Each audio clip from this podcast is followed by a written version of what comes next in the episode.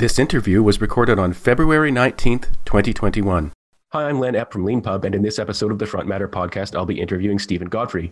Based in Lindon, Utah, Stephen is a senior DevOps engineer at Omadi, a Utah based startup that works on technology supporting the tow service industry. You can check out his courses on freelance consulting at freelancecollege.com and see his web design and development work at mountainfreshmedia.com. Stephen is the author of the LeanPub book, Imposter Therapy How to Overcome Imposter Syndrome and Start Living.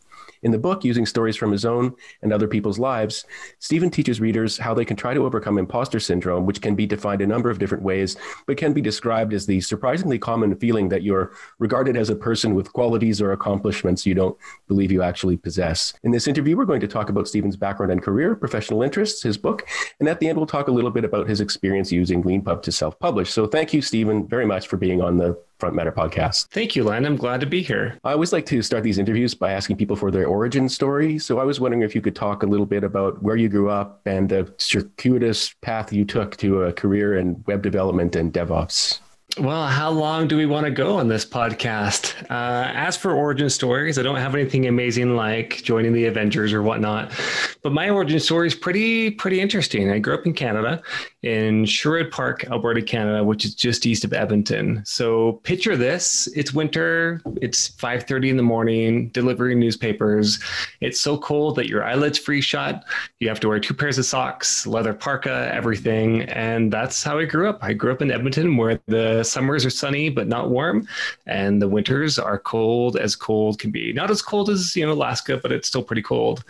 And then as for origin story, grew up like a normal kid, and then did a two-year stint, a service stint as a missionary over in Australia, which was awesome. Got to ride the, you know, go through Alice Springs. I lived down South Australia. Also lived in North Australia, so that whole gamut from south to north and then came back and yeah, did school. Um, went down to college in Salt Lake City. So I'm from Canada, Edmonton, Alberta, Canada, but got a chance to go down to the States. And I wanted to go to BYU just because they had a good program in information systems and just because it's where I felt I should go. So it was kind of a circuitous route. Um, I think of our listeners, not everyone here has finished college or they started they didn't finish or they took longer than they wanted. And that's the thing in imposter syndrome or even just life. I think we set this this unlofty expectation, this goal that we should hit this goal by a certain date. You should be married by this date. You should have gotten this salary by this date. You should have finished by this date.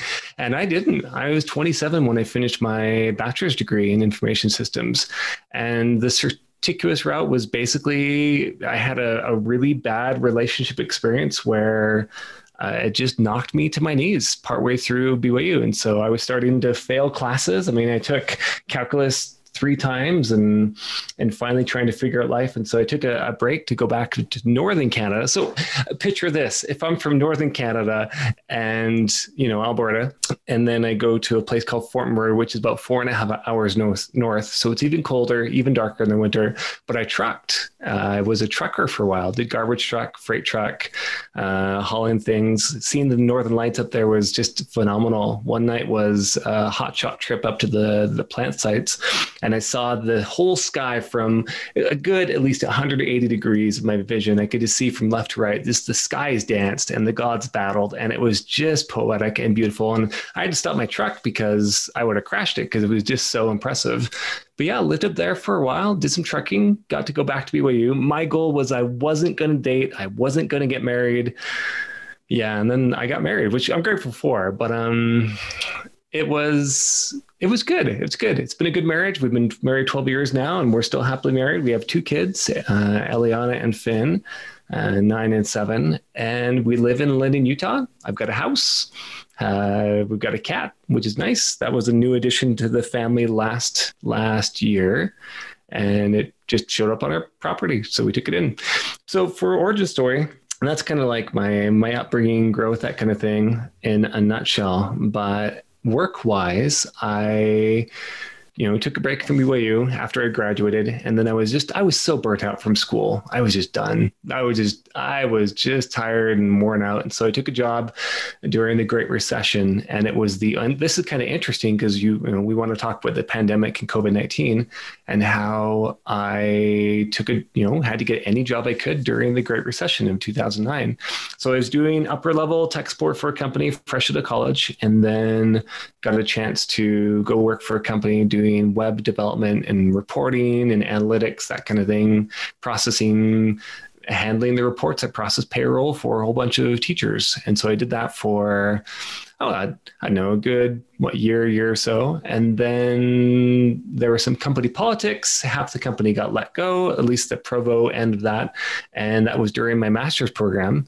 And I was going to, back to BYU to get the master's degree. And so I worked for a startup. They ran out of money they everyone got fired. I started looking for work, and then the interesting thing is that I I just it wasn't it's not what I wanted to do. And somebody called me up and said, "I hey, we got this project. I want it scoped. Can you scope it out?" I'm like, "Yeah, I can scope it out." And so I've done contract work before, but never really freelancing. And so that was my first real freelance gig. And I scoped it out. I got a check in hand. I thought, well, fetch. I've got to. I really have to deliver because I'm I'm paid for this. So I did scoped it out, and I did work for that client for a year and a half. And then I gained more clients and more clients. I I did that was for a self storage company and then I got client doing work for a bank, and then for a financial tech institution, then for a management consultant, then accountants, optometrists, a whole bunch of things, building websites, which you can see on mountainfreshmedia.com. But uh, I just did freelancing for a good five solid years and did pretty well, really successful. We're talking six figures uh, towards the end, and then dun dun dun dun. Covid 19 hit and i'll be honest that i had a, a, string of just unaccepted you know projects or contracts or things like that. I didn't have the the systems i do now or at least the the knowledge of how to get leads and sales i do now. In fact i'm writing a book on how to find freelance clients. It's just very infancy but that's my next project on the on the docket. And so yeah I was running out of cash. I had this huge runway of $50,000 saved up from my freelancing and I was starting to burn through that. I'm like, I need to get a job. So I got a job doing DevOps. And I've always wanted to get into DevOps just to know could I do it? And I've been working there for, oh, gee, good eight months now. And I'm a senior DevOps engineer at Omadi and I could do it, which is kind of cool because I have definitely suffered with imposter syndrome and wondering like, am I good enough? Do I belong? Do I deserve here? And it's been it's been really good to have that achievement and know like, yeah, I, I can toe the line. I can I can fix things. I can handle it when the fire is going on and make things work. And so, yeah. In the meantime, I freelance on the side. I've got a project I'm delivering this Monday. That's seven seven k, so seven thousand US, and life is good. Full time job, stable marriage, kids, you know, kids are kids, right? But they're pretty good. And then life is good. No complaints. Yeah. Thanks very much for sharing all that. Um, uh, we were chatting a little bit before the interview, and um, I mentioned to Stephen that I'm from next door originally uh, to Alberta and Saskatchewan.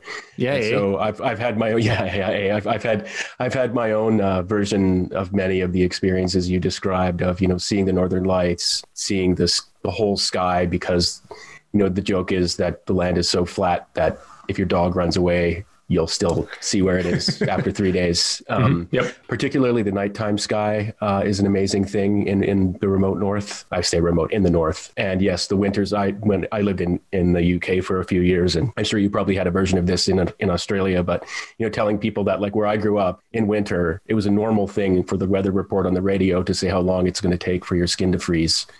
Uh, that like you know when we where we grew up, that's just like part of the part yep. of the weather report. Yep. But in other places, it sounds totally horrifying.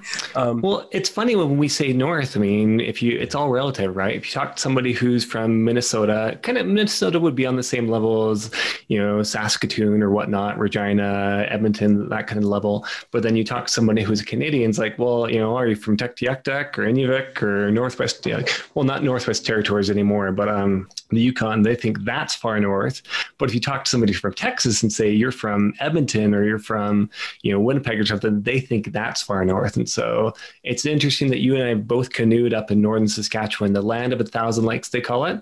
And it's just a gorgeous, gorgeous area where you're in the middle of nowhere from like literally middle of nowhere. And yeah, did a 10 day trip up there, same place where you canoed. So that's kind of an interesting coincidence. Yeah, actually, it's funny that this is a total coincidence. But uh, when I was actually on a three or four day canoe trip up there with the high school I was at, we ran into another group of teenagers canoeing who were from my old high school, like they were my class. up uh, there, up there, yeah, places. yeah. It's yeah. it's it's strange, but uh, that's like saying that you went to Antarctica with a bunch of your friends and you ran into your old high school friends down. Like that's just totally random. Yeah, it was wild. Yeah. but these kinds of coincidences uh, do do happen sometimes. Um, and yeah, it's a beautiful country if you ever get a chance to go there. And if you're willing to brave the winter, it actually is. It's bracing at first, but if you dress well and you ask for some advice, uh, you might even enjoy it after a while. Um, yep. I wanted to ask you. So um, you said you were in Australia for two years on a mission. Um, I'm assuming, given the university you went to, that this was probably a Mormon mission.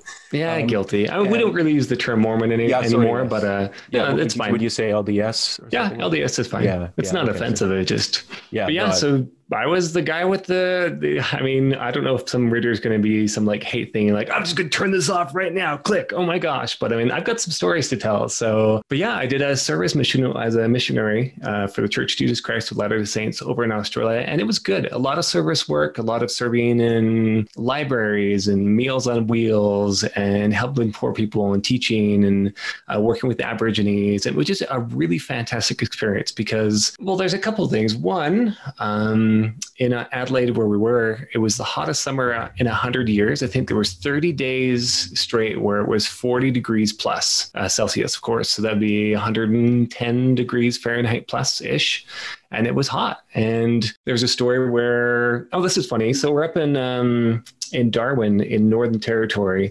and we're going to go for a crocodile tour. And they have it where they they take these big hunk of, of meat and they tie it to a string and they tie that to a rope and that's tied to a stick. And so they they will drip that in the water and the crocodiles will come out just like Peter Pan, like do do do do do do do do, and you see them just come out, and they will leap, literally leap out of their water. You know, we're talking eight, ten feet up in the air. Sometimes they can clear the water because they have that huge tail, and they can actually grab the meat, rip it off the line, and chew it. And so, but yeah, they were we're waiting for a croc uh, croc tour, and there was a guy who says, "Hey, see that green tree snake? You should grab it." And I was scared, and so like I I kind of half hesitantly reached for the middle of the snake, and you know slowly, and it turned and it bit me. And i looked at my hand and there was just these white scratches on it. I didn't even break the skin really. And so like, oh, I can do this. So I grabbed the snake, pulled it down, you know, put my hand behind its head so it can try and bite me. And that was kind of cool to have that confidence where I used to always be scared of snakes as a kid. And like, no, I, I can do it. I can catch snakes. Now I catch snakes all the time. But that was funny because when I let the snake go, there was a bunch of girls around and let it on the ground and it went right towards them and they freaked out and shrieked and jumped on the chair, just like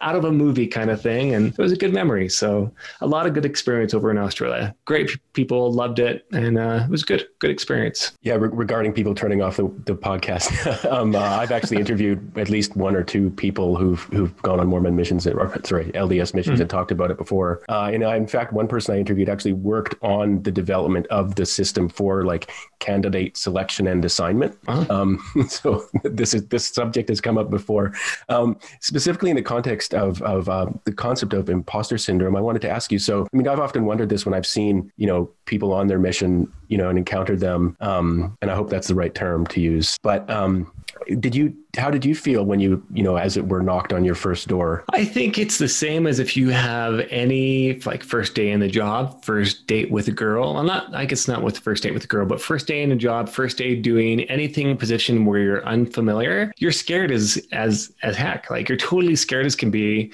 and it's unfamiliar and you think you're not good enough and what am i doing here? Like all those questions go through every person every missionary's mind ever. And they went through my mind for sure. Like what am i doing here is this right? Am I crazy? Uh, what's my purpose? Is this what I want to do with my life? Am I good enough? Am I clean enough? Am I worthy enough?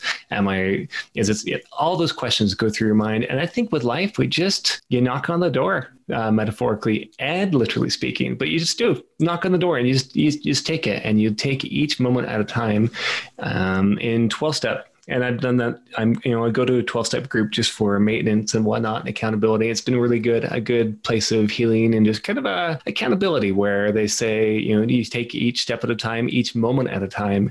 And sometimes you think, well, is the year too much? Is 2020 too much? Well, take each month at a time. Is each month too much? Take each week. What about each day, each moment? And moment by moment, that's what we are. You know, you think about breathing. Each time you take a breath, you're literally resetting your death clock because if you don't breathe for two minutes, you're going to die.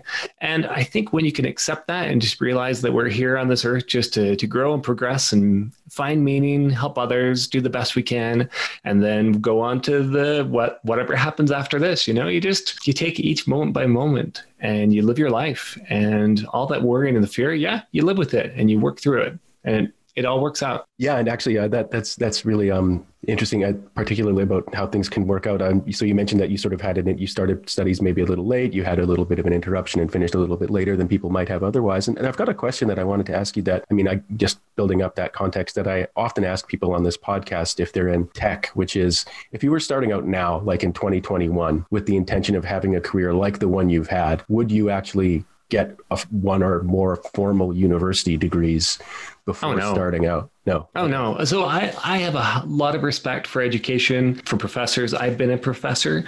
I actually was able to be an adjunct professor at BYU teaching undergrads. Picture this 350 undergrads, you know, teaching them Microsoft Excel and be like, Professor Godfrey, I have a question about my life. What should I do for my major? What should I do for, you know, for this class? Who should I date? You know, all these questions. Like, I'm just a graduate student. Like, hold the phone. And I have full respect for it, but I also think that there is there's a kind of like how to train your dragon 3 so to speak like a hidden world where here's the let's let me go back.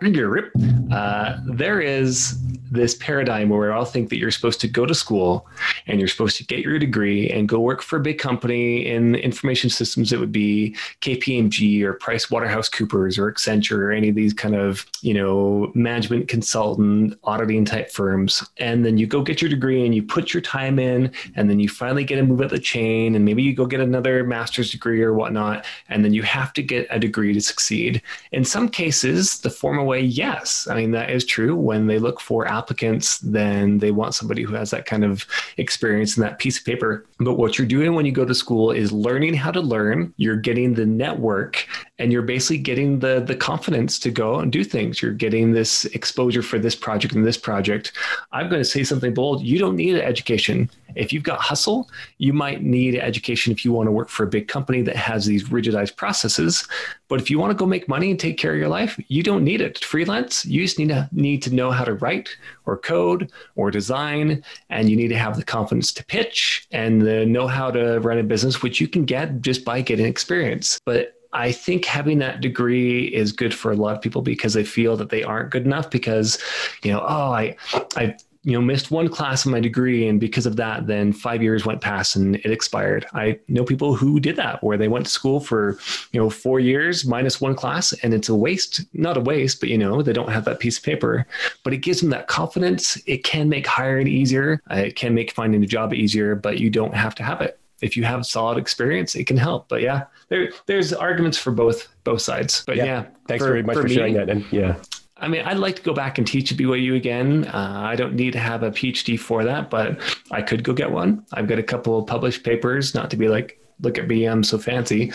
Uh, they're literally just, you know, conference papers and whatnot but it's I don't know, it's not where I want to go. I'd rather have the experience. I'd rather build products, inventions, write books, and showcase my skill set that way instead of saying I went to school and I can take these courses because I can take courses without going to school and I can have them be more applicable to my life than just a school course that's, you know, three to five days, three to five years out of date. Thanks very much for that really great answer. Um, just before we move on to the next part of the interview where we talk about your book, um, I wanted to ask you, you mentioned a little bit about how the pandemic has affected uh, your professional life. But I just wanted to get a little, if you could, wondered if you could give us a little bit of a picture of just the life around you where you live in Utah. Did people start wearing masks right away? Did they outside? I mean, did they not start wearing masks at all? Uh, oh man, uh, did all the restaurants shut down? That kind of thing. This is my official on microphone sigh. wear a bleepity bleep mask. I mean, yeah, there's all these the conspiracy theories, and there's all these people saying you don't need to, and people saying that you know tuberculosis is just as infective and whatnot, and the flu is just as infective, yada yada yada. I mean, I think the comfort that it comes from giving uh, wearing a mask gives other people comfort and it helps just to be obedient. It helps it does slow down the spread. There's you know you can find science that says masks aren't very effective and you can find science where it says it is effective a lot of it and i think that people here yeah there's still people who go to parties. There's still people who don't wear masks. From what I see, because I only go out to shop, is that most people wear masks. Some of them dangle their nose out from their mask like they shouldn't, um, which is yeah, you shouldn't do, do that. But no, people generally started ramping up slowly here in the states, and I'd be a little exasperated why some people just don't just didn't care and it was really frustrating still it's frustrating but now more and more people are wearing masks and i can go to the store and you know they've got mandatory rules so it's not a big deal but yeah, I'm really excited because in Utah, there's a population of about 3.3 million, and we've got about, oh, 500,000 doses so far, and people vaccinated. Of course, you know, there's two doses, right? But it's slowly ramping up. And the more and more we get people vaccinated, and the more and more people who've been infected and who have healed, you get that herd immunity. And it's just a lot less stress because I'll probably get vaccinated in three, four months and it'll be a good thing. But yeah, uh, COVID 19, you also before had asked about my work. That's why I took a full time job, is because COVID 19, you know, my lead flow wasn't as good. I had some projects and then just things just dried up. And I've learned my lesson sort of, but I know more about finding clients, how to reach out and whatnot. But that's why I'm working, is because just the work dried up. And now, as soon as I had work and work's been good and got my feet wet, then I started getting more side work. But I'm happy where I'm at. I think I'll stay with Omadi for a good while. Yeah, I've uh, into a lot of LeanPub authors are people who've kind of uh, either been independent their whole careers or chose to go independent at some point. There seems to be some connection often between writing, writing and self-publishing books and just being someone who naturally gravitates towards, you know, being freelancer on their own. Mm-hmm. And, and particularly at the beginning, you know, one or two people were very concerned about how it was going to affect them over the course of the year, particularly people who were a big part of their revenue stream was being invited to give talks by companies or doing on-site consulting and things like that. And uh, yeah, so there's a lot of people have been negatively affected by that. And, and then, you know, there are other people who are maybe in other parts of the industry who are like, wow, I've got more work than ever, you know, and it just, just kind of depends on, on your, on your situation. Uh, for example, well, I mean, just I'm thinking specifically about someone who worked, who works in, um, actually in book publishing yeah. and, you know, he's a consultant. And so all of a sudden people are reading more. And so yep. people see it. So it, it, just, it can kind of depend, depend where you're in, in. I've got a friend, Spencer Bean. Hi, Spencer, um, who runs a puzzle company. He does custom puzzles and oh. his business boomed because people are at home wanting things to do. And so his business actually took up his stitch people business as well. His wife, he and his wife wrote a book on cross stitch patterns, which has just been phenomenal, like super successful. And, you know, I've got my imposter syndrome book. I've sold my freelance college course uh, and made some money that way on the side. But most of my income has either been, you know, early on W 2 work, so full time work, or uh, basically trading time for money through consulting. So this is my first passive income stream, and I, I love it. I love waking up and getting a little email in my inbox saying, you know, your imposter syndrome book sold for, you know, five dollars or ten dollars or whatnot, and I just love it. I mean, this sounds crazy, totally, totally crazy, right? But I had a chance to take on a Shopify project. This is last week. Lead came in, a referral lead. Uh, usually those ones convert at a really, really high rate. Like we're talking talking 90%, 95% because it comes from somebody who they trust. And it was for a $15,000 project. And I'm pretty busy these days with my full time work, but also because my side hustle. Uh, you know, I'm working on that seven thousand dollar project that's due on Monday. I've got another eleven thousand dollar project that's due next month, and I just didn't have time for it. And so I turned down a fifteen thousand dollar project. And I could have, you know, scheduled things out by a month or something and try to work on on the side. I just I want to work on my own stuff. And this sounds so crazy to me now, but I get way more joy out of a, a $5 email or a $10 email that I sold a book than doing another 5,000 or $10,000 client project. It's so weird to me. Like I'm more excited about that little teeny bit. I'm more excited about, you know, starting my blacksmithing hobby, which I have a forge ready to be built in my garage and picking up a, a burner tomorrow. And those things excite me. And so having been a person who has just kind of coasted for a lot of my life, you know, I've got things done. I've had some really good success. For me, it's coasting, right? The perfectionist Stephen says he's coasting. Um, but I want to start having more meaning, more purpose, more progress, more things that give me joy. And writing gives me joy. Building things with my hand and working in the forge and having that propane roar, that gives me joy. And so I, it's nice to have these side hustle things because I can, you know, we're getting new rooms for the kids, new bedroom for a room, a new bed for a bedroom. But yeah, I want to have more joy in life. Speaking of writing, uh, moving on to the next part of the interview, you've written a book called Imposter Therapy: How to Overcome Imposter Syndrome and Start Living. It's really, it's got a great cover, for example. I should, I just wanted to mention that. Um, but uh, it's a really well written book, um, and I wanted to start talking about it by just asking you, how would you go about defining imposter syndrome if someone were just asking you about it over dinner? So I would define imposter syndrome a little deeper. I think that imposter syndrome actually has two different categories. Some people will think about imposter syndrome as a feeling where that you don't deserve uh, the, sex, the success that you have. So the accomplishments, the awards, the the adulations, all these sort of the praise that you don't deserve it, that you don't deserve to be there, you don't belong here, that you're a fraud, they're going to find you out, and that's kind of the common dictionary definition that you feel like you don't deserve the reward rewards that you have. And I also think that imposter syndrome is, and that's kind of like the the super successful, the person who's actually achieved things, they feel that way. I believe there's also the newbie, you know, the noob, the beginner, the person who just starts the job, the person who just goes to college, the person who's just trying to pick up a new hobby, the person who's just starting something. Those people often will say the word imposter syndrome that, what am I doing? Can I do this? Can I learn this? Am I good enough to learn this? You know, especially with a job like, do I again, do I belong to, do I deserve to be here? Do I belong? Look at that person; they're so smart. That that kind of a new mentality of, do I even have the right to have my presence here?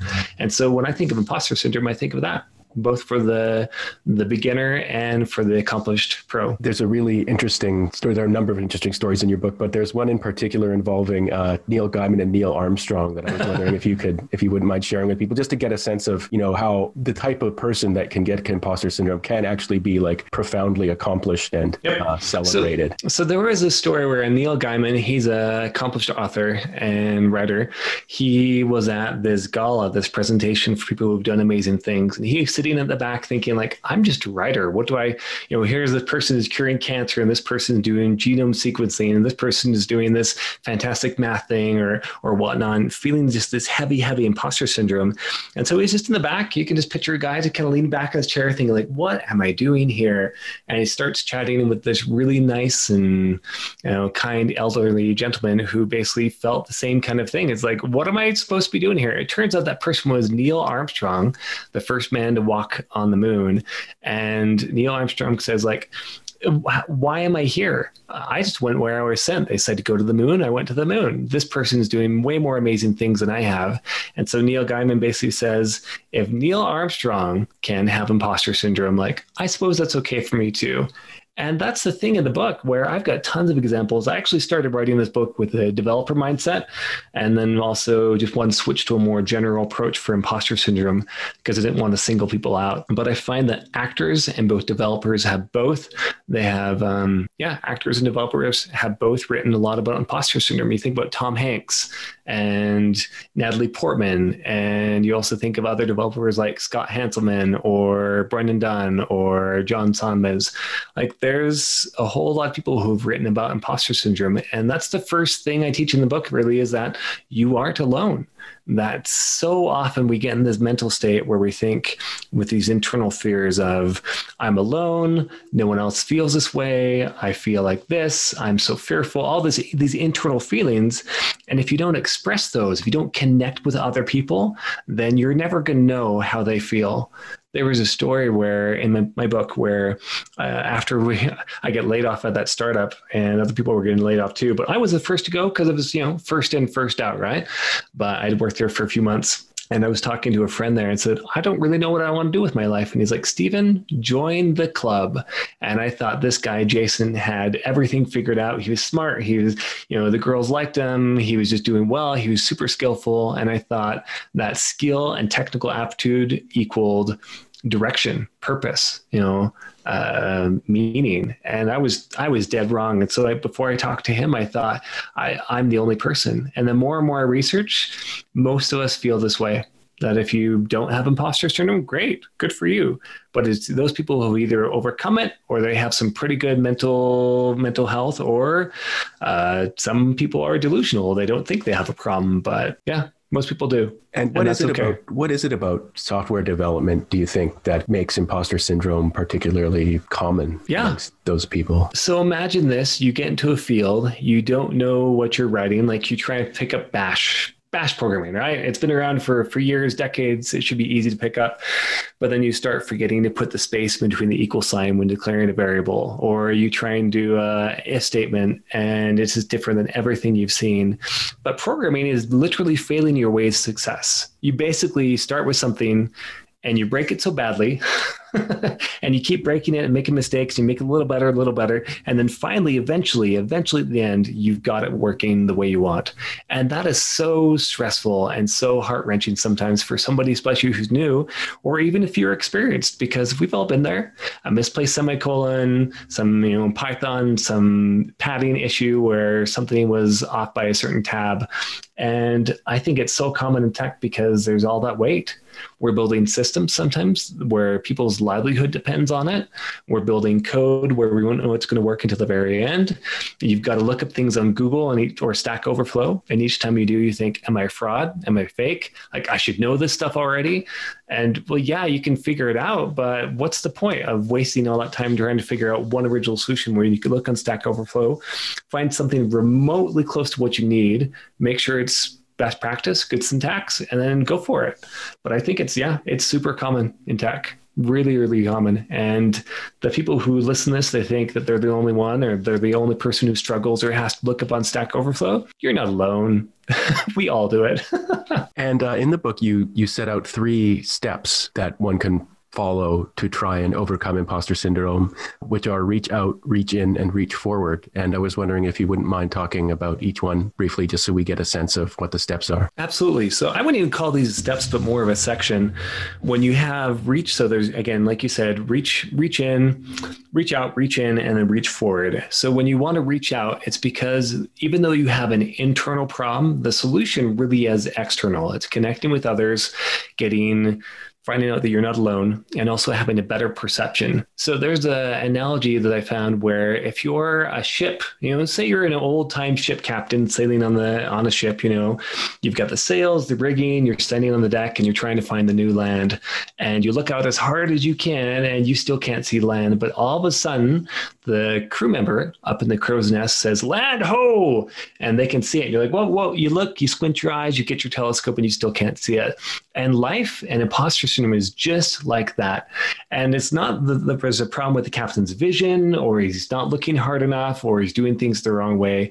There is a mathematical way of physics, like just with trigonometry and line of sight, that the person on a crow's nest can actually see about, for an average sailing ship, we're talking 12 miles. You know, what is that in Canadian, right? We're talking 17, 18 clicks. But, you know, 12 miles away. And it just has to do with the physics. It's his position. And so there's nothing wrong with the captain. There's nothing wrong with what, how he's trying to look. He literally just can't see it from his position. And when you have imposter syndrome, you, you need to connect with others because they can see things you can't. There was a my wife. This is funny. She had a an ex, a Microsoft Excel issue, and we was like, no, this well, a couple stories with this. One's a Microsoft Excel issue where she it was super simple. We just had to concatenate two cells together, change some color, change some headings, just some real simple formatting stuff. And so I just whipped it up helped her. It took me three or four minutes. And she says, You're you're a wizard. And here I'm thinking, like, that's nothing. Like that's Excel. That's that's past stuff. I rarely use Excel anyway, right? It's not even real coding. And or you you go see your grandma and she says the internet doesn't work. So you go and you unplug it and it works once you plug it back in, right? And then she thinks you're a hero and you're the Greek god of tech, you know, Techonesus or something that she calls you. And to you, like, I unplugged a router. And it just uh, depends on your perception, you know? So that's what you have to ask people how am I doing? Do you feel this way? Uh, I feel this way. Have you ever, ever felt this way? I feel alone. I feel scared. And if you can find someone that you can trust and connect to, they're going to help put you straight and say, no, you're actually a really good person. I remember feeling fearful when I joined uh, a company, and one of the coworkers like, "I'm so glad you joined. You've done this and this and this. You were absolutely the right hire." And inside, I'm thinking like, "Are you sure?" You know, thinking that there's always somebody better, right? A better hire, a better candidate, and you've got to connect. And that's where you can actually have you. If you can't even connect with friends, you can also read about it. You know, they say have a coach or a mentor in life, right? Well, you can also have virtual mentors where you're reading up. You know, you're reading people's stories they have written because when you read up on Neil uh, Gaiman meeting Neil Armstrong, right, at a gala, or you read up on Brennan Dunn talking about his imposter syndrome, I've got my book, I think list wise, let me find it here. You know, you've got John Somers, Natalie Portman. Let's go through a list real quick. People who have actually written actors. So Tom Hanks, Emma Watson, you know, she says when she gets recognition, she feels incredibly uncomfortable. Tom Hanks saying, when are they going to discover that I am in fact a fraud and take everything away? Uh, Robert Downey Jr. was really fearful about being uh, Charlie Chaplin. And you've got like Daniel Radcliffe saying that, am I doing the right thing? Is this what I'm meant to be doing? Uh, Don Cheadle saying, all I can see is everything I'm doing wrong. That is a sham and a fraud. And Sigourney Weaver, this is an awesome one, the last actor.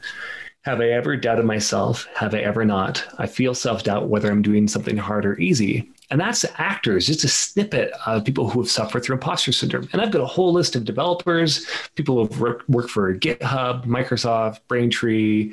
You know, I've read my story in there as well about imposter syndrome. And yeah, you've got to be able to reach out and connect because then you can find out that you're not alone and you get that right perspective of your life. So that's the first section is reach. Yeah, reach yeah, out. And, and the second section is reaching in, which is about uh, overcoming fear and finding peace. And I was wondering if we could talk a little bit about about how people can how you recommend people go about trying to find that. So, with the next section of reaching in, once you've reached out and you have that instant win, that low hanging fruit of finding out, oh, I talked to so and so, I'm not a fraud and oh, they felt the same way I do, then you can reach in and deal with your internal emotions. So, this is where you actually want to dig in deep and you want to find ways to overcome fear. Because here's the thing with fear fear is like this smoke screen, this little, you know, nebulous cloud, this, this ether that it looks really scary. But once you get close to it, it still doesn't hurt you you inspect it, you look at it, it doesn't hurt you, and you can become an observer. There's a I didn't talk about this in the book, but there's a way of picturing, you know, your fears inside you, and then you know the uh, there's people the Buddhists might call it transcendence, where you try and transcend. Other people would say it's like an observer state where you want to look and see and view your fears as the observer. And to do this, you know, there's tools such as breath control. Uh, the Navy SEALs they'll use something called box breathing, and you know a couple things first when you breathe, you want to put your hand on your, your belly. Your make sure you're using your diaphragm to breathe, and your belly should be going in and out. And then as you do it, you can just be mindful of that. And just when you're breathing in, breathing out, and then you can do box breathing. And this is really helpful when you've got a meeting coming up or a podcast that you're being, you know, uh, you're being on or being interviewed. You can breathe before. And box breathing is simply this you breathe in for, say, four seconds, you hold for four seconds, you breathe out for four seconds and then you hold for four seconds. And yeah you definitely hold the emptiness at the end because it's it helps you become more comfortable with discomfort and that's what fear is. And through breath control just doing that again and again and again. And you know if you're in a stressful situation you can drop the hold. So if you're in a fight or if you're trying to speak to somebody you can just breathe in. One two three four out. Two three four in, two, three, four, out, two, three, four. And you can slow that down and stretch it out. I've been able to breathe eight seconds on each side, 10 seconds. So it's 10 seconds in, 10 seconds hold, 10 seconds out, 10 seconds hold, and keep going and it's it really helps. It's how the Navy SEALs uh, get ready for combat, how they recover from combat, how they can actually shoot between heartbeats and get their heart rate down like 60 beats per per minute. And that's the first part of uh, of reaching in is breath control. Then you've got things such as meditation and mindfulness. I mean, you can I use Calm calm.com and I bought the lifetime app and I'm I don't get any kickback or anything for this. I just love Tamara Levitt and her her meditations. And it's, I, I, it's interesting. Sorry to interrupt, but you reminded me of a really great story I heard of um, uh, Bill Hader, the comedian. Um, he was probably on Seth Meyers or something like that, and he was talking about how he's just got terrible, basically stage fright and fear and performance anxiety. And then they joked, of course, so you took the hardest job in in television, which is Saturday Night Live. But anyway, um, uh, but he said, if I recall correctly, whenever the anxiety comes or the fear, he imagines that this cute little monster is start started sitting like appeared sitting on his shoulder. And he's like oh, you again. you can't hurt me, but there you are, and you're not going away. Uh, and he just uses this technique to kind of get through it. Yeah, and whatever technique you want to you want to use. Uh, for me, I'll, I'll picture a box. I'll picture this transparent, you know, plexiglass box, and I'll put my my inner fears. For me, it's this. This sounds so crazy and weird, but it's like this snake kind of object where it's got this kind of murky, dark, black mass cloud, and I'll picture it going in the box, and I just so I can just observe it and be be observer of my fears. And Will Smith says everything that you want is on the other side of fear. I believe he's quoting Jack Canfield on that one. But having fear in life, fear is okay. It's okay to be scared. It's your natural brain saying, "Oh no, oh no, I'm scared. Oh, I'm I'm in danger." But just because you're in danger doesn't mean you have to be scared. There's a, you know, that horrible movie After Earth with Will Smith. I love Will Smith, by the way. He's great. You know, he talks about how don't don't misunderstand about how fear is real.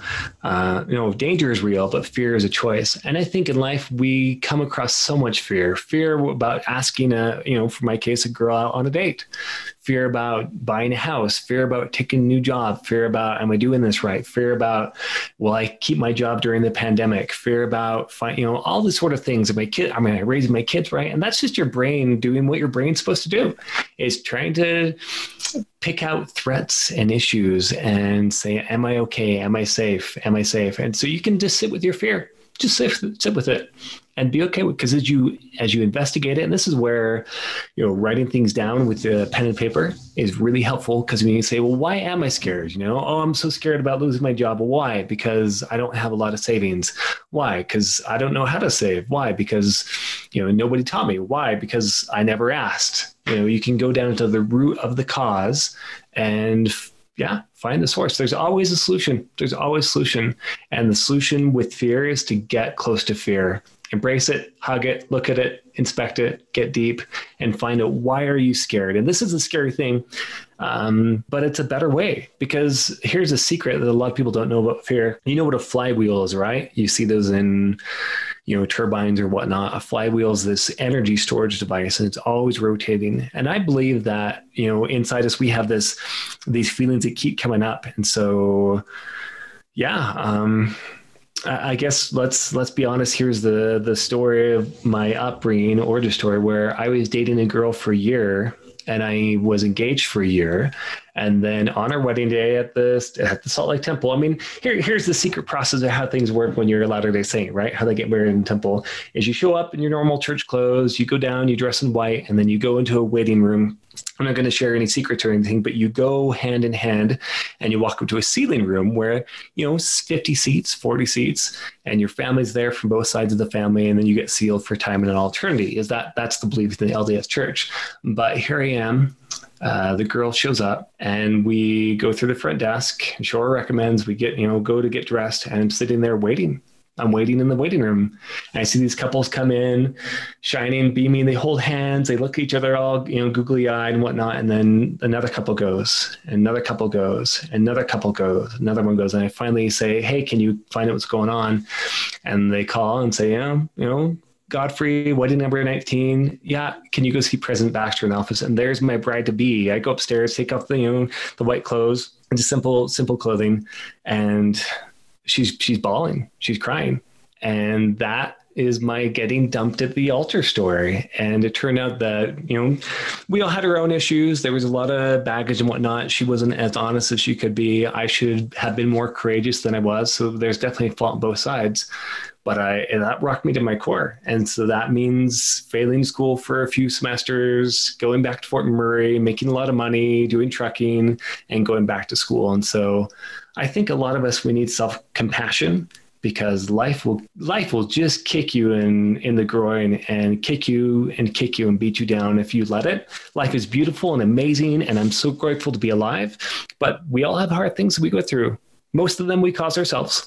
uh, thanks yeah. very much for sharing that. Um, uh, that reminds me of, I think it's in your book, or it may have been somewhere else where I read you talking about one technique you can use for analyzing your fears, thinking about what's the worst case yep. scenario. Well, and I, I, I guess very unfortunately in that particular circumstance, that was that was pretty much the worst thing you could imagine happening. Well, that's the thing. I mean, looking back, this was one of the best things that could happen to me. But when it happened, it was really hard. And so that's why I talk about the flywheel and bringing things up because your emotions, your past are going to keep coming up. Your fears are going to keep coming up. They're going to go around. They might, you know, three months, six months, a year, but they're always going to come. And so unless you deal with your fears, unless you find ways to actually approach your fears and sit with it and analyze it and asking like, why am I scared of this? Again, what is the worst going to happen? You know, but digging into those fears, you're always going to have that come up. And this isn't a threat or anything. It's just the way life is and the way that we're built. So, but yeah, with fear, looking from the point of view of what's the worst that can happen? Why do I feel this way? Just just get deep get close with your fears. And if you do that, you'll find that you're there's nothing to really be scared of because you can break it down and then you can find out why are you really scared, what's the root cause, and then you can solve it. And the final section is reach forward. And I was wondering if you could talk a little bit about that. Yep. So reaching forward is in my belief, I don't think that we're sent here in this life to just survive and get through. I think that we need to thrive. There's a, a philosophy in the ancient Stoics. So the Stoics, they were, you know, in ancient Greece, you know, Marcus Aurelius, uh, Seneca, Epictetus, and they believe that you should have uh, eudaimonia, which is a Greek word that literally means, you know, there's a lot of, you know, living well or not. I think the best translation is human flourishing. So you think about a garden, right? You know, the snow patrol, right? A, gar- a garden that's bursting into life where you've got vines and overflow and everything's growing in abundance of life. And too many of us are just surviving we're just getting through. We're just trying to make it through life, and that's okay. But I think the goal is to thrive, is to progress and really to flourish in life. And so I go through two frameworks: one for the the again the beginner and imposter syndrome who feels they they can't learn anything. You know, I'm not good enough to be here. And that's a framework of learning anything you want to learn, leveraging the 10,000 hour rule, you know, uh, science and the new expertise, and, you know, using grit and basically uh, dedicated practice and learning anything you want. And the second part is stoicism, where we do real life applications of how stoicism can work. If you feel like a fraud, you know, there's there's quotes where like Epictetus will say that you know you would be. Let me see if I can find it here, but you would be offended if somebody gave your stuff away to anybody who's walking by. Yet you know you so easily will give your mind away and your thoughts away, and have you no shame on that.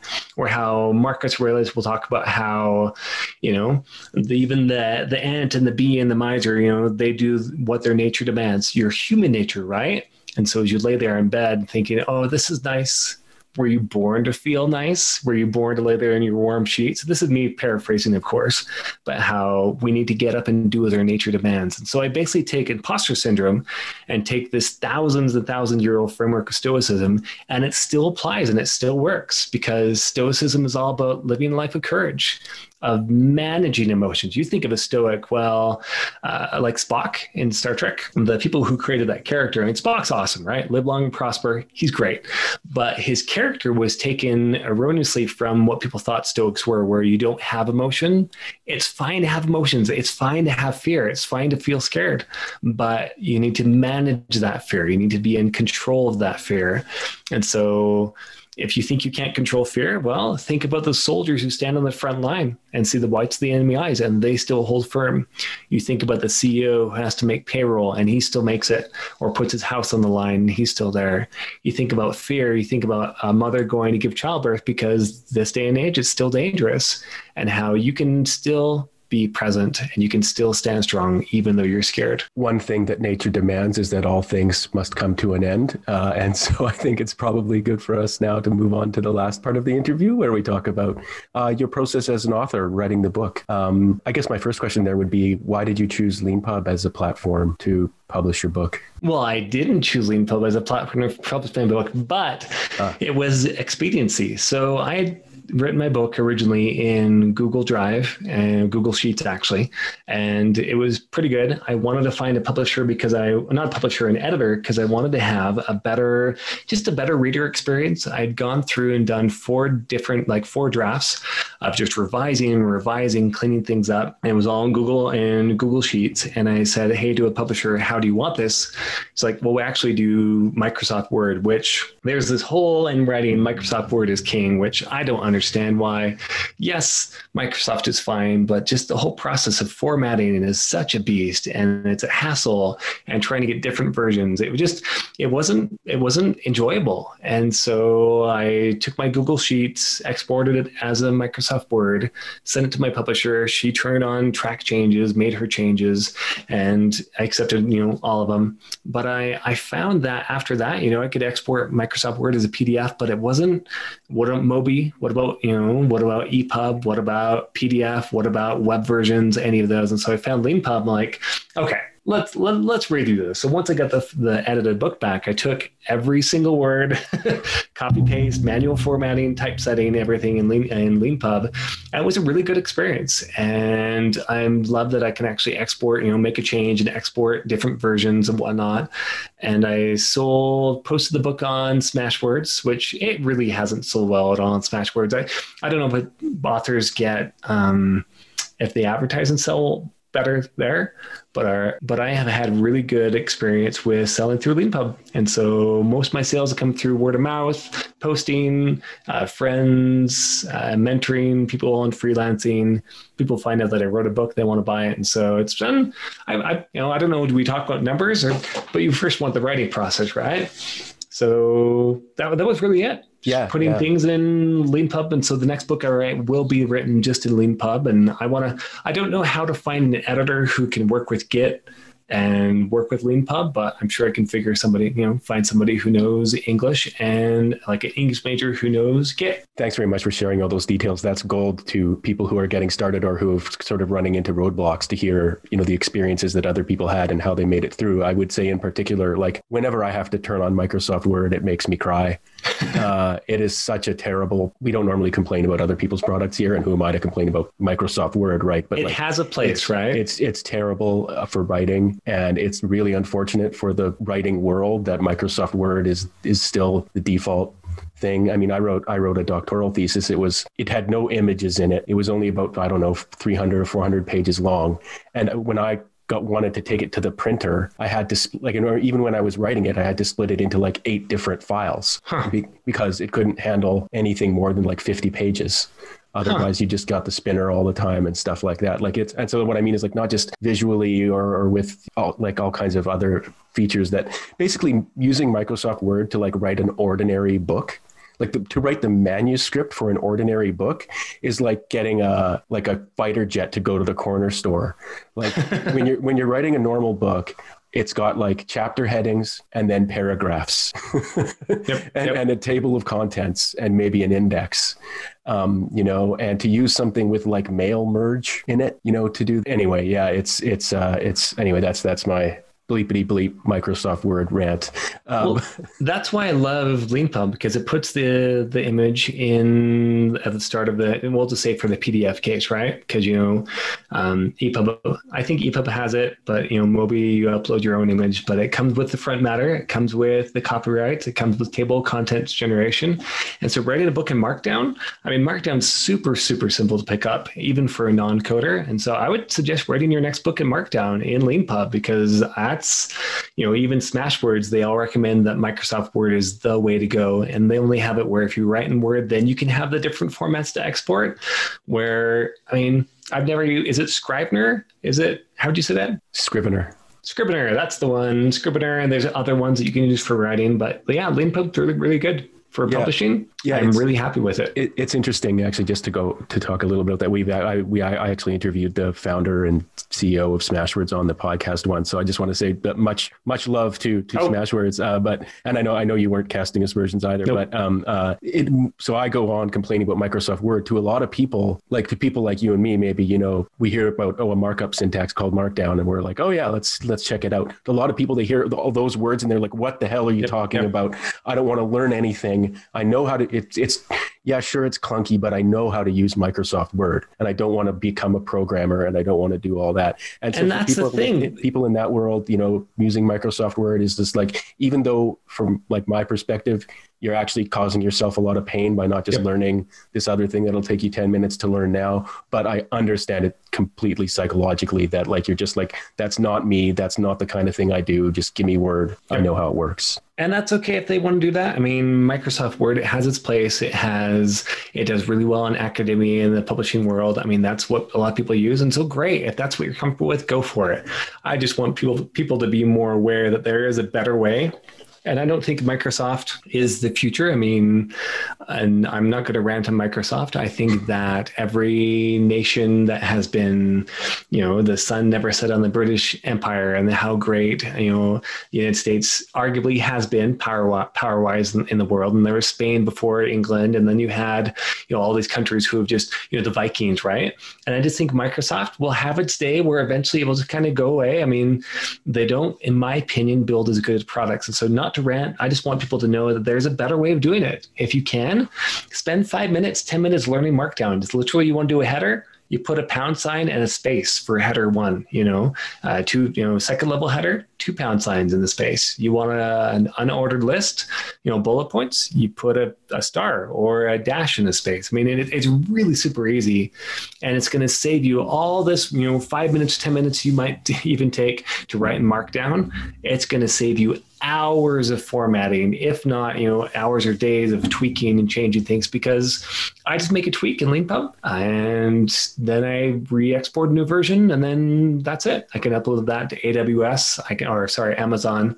You can tell I work in tech when I think Amazon is AWS, not Amazon.com.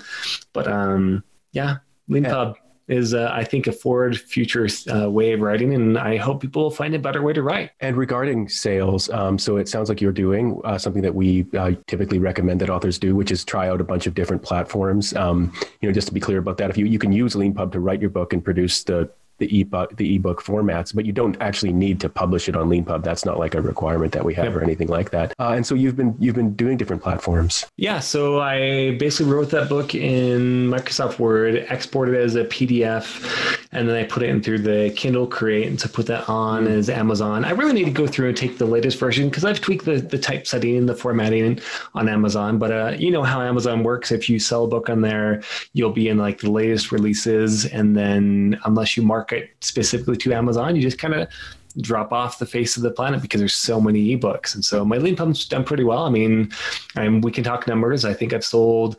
$160 in royalties, which isn't huge, but I mean, for me, who for a book that's been released as of oh, I'd say the start of this year, January 1st, through just kind of passive word of mouth. I'm, I'm happy with that. I mean, I haven't done any marketing funnels. I haven't done any, you know, launches with an email list or anything like that. And so it's just this small little passive thing where, you know, every other, every third morning, they get a little email saying I got a book sold for nine bucks or five bucks. And it's just something where I can say, I did it. I wrote it. I'm going to write more. And that's the thing with writing a book. I mean, you write one book and then you might get some exposure from that, but you write two books, you get way more exposure. You write three, you get more exposure, more sales. And when they, you know, buy book three, they think it's pretty good. I'm going to buy book one and two. And that's just how readers work. And so this first book is literally a foot in the door of my future of, of writing on the side, and it gives me meaning and joy. And so I can make a little bit of money, I'm happy with that. Yeah, I don't know if you've done any reading in the self-publishing kind of blogosphere, but you've you've just exactly described the process that the most sophisticated self-publishing authors use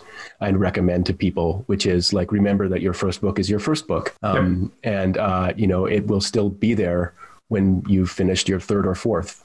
Yep. Um, and in particularly with with genre fiction, um, people often make their first book completely free. Um, and then there's all kinds of things you can do with with special offers and stuff like that on particularly on Amazon to get yourself boosted up the lists and things like that. And so what was Eric Reese's "Low My Five Readers" or something like that famous famous, famous post? Uh, you know, you've got to start somewhere and keeping in mind that you're at the beginning of a journey and where you're going to be ten years later is, is there is. Thing a quote, or basically, I wouldn't quote anybody, but trust the process, you know, trust the process that if you keep writing, you, you keep producing, you keep churning things out, then eventually you'll find your success, whatever that means.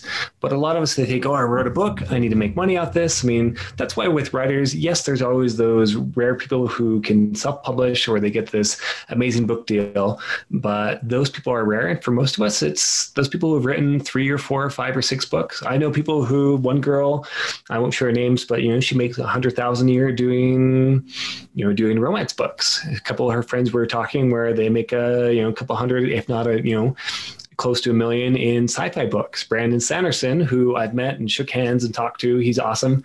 He gave me a, a, bit of advice saying keep writing. Like literally, that was it. So hard to sit behind him in a seminar, by the way, where he's just right in front of me and just thinking, "That's Brandon Sanderson. I've read all his books. He's amazing. I'm a starting like I'm a new a new writer. I have imposter syndrome. Like really hard to focus on the seminar when you're right behind Brandon Sanderson. But um, yeah, just trust the process. Trust it's going to work out. Trust that if you keep working, you keep writing, you get to your three or five or six drafts, whatever it takes for that particular book.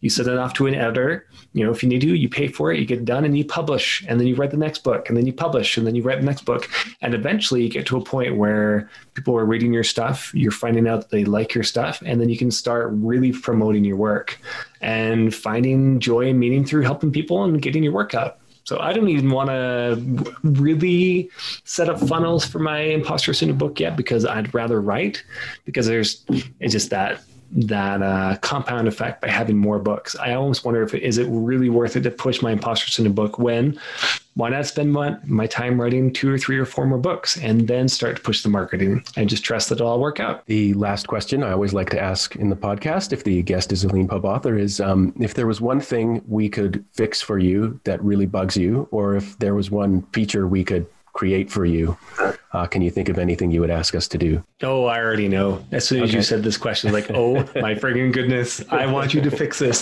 So if you make one little mistake with your uh, with the footnotes, if you have one little spacing off, so say in Markdown, your footnotes are a pain in any any system, right? But you know, Markdown, you get the square bracket with the caret sign in front, then your number, and then your colon, and then you have to have a space. If you don't have that space there, it doesn't work, and then it just shows up as just this kind of gibberish on your on your page. That would take a, a look into that. Maybe the highlighting when doing your typesetting, trying to say this is an error.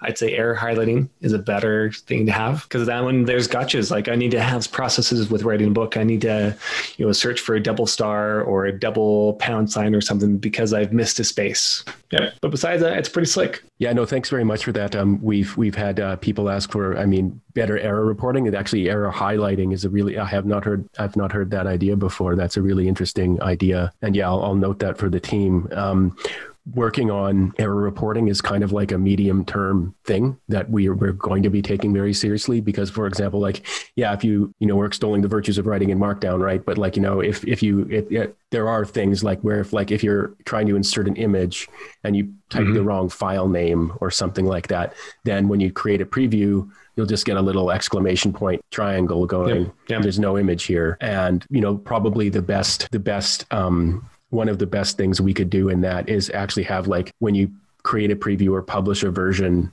have a little error log, which will hopefully be empty all the time or something like that. But you know, actually show the file and the line mm-hmm. where the issue is would really help people a lot. So yeah, thanks very much for that suggestion. That's that's along the lines of something that authors have asked for before and that we know is very important. And yeah, error highlighting in particular is a really good, really good idea. But I'll be honest, the writing process on LeanPub is super slick.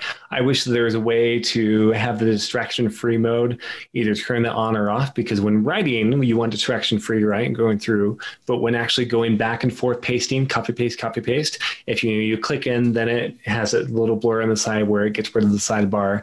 It's nice to have the interface where it doesn't hide and show automatically, where you can choose to hide or show it, or have at least the option saying I want to turn it off, turn it on, because when doing typesetting, it's such a pain to go back and forth. But no, I love LeanPub. I really do. I mean, without getting paid for it, I think it's a great writing, a really great writing process. And I think most authors should use something like LeanPub. I think that Markdown has its uh, small limitation, like you know, tables, right? Really easy to create a table in Microsoft Word. Markdown, I would suggest that writers, when they do it, use a table generator like outside Lean, LeanPub and just do a Markdown table generator because trying to write them by hand and get the right, you know, pipes and the right hyphens and everything, that's just a pain. Use a free table generator and then paste the, the text in. But no, Markdown's the future, I think. Well, uh, thanks very much for your suggestions and uh, for a really great interview and for uh, using LeanPub as a platform to write and publish your book. Uh, and uh, yeah, thanks very much. All right. Thanks, Len. Thanks a lot. And as always, thanks to all of you for listening to this episode of the Front Matter podcast. If you like what you heard, please rate and review it wherever you found it. And if you'd like to be a LeanPub author yourself, please check out our website at leanpub.com.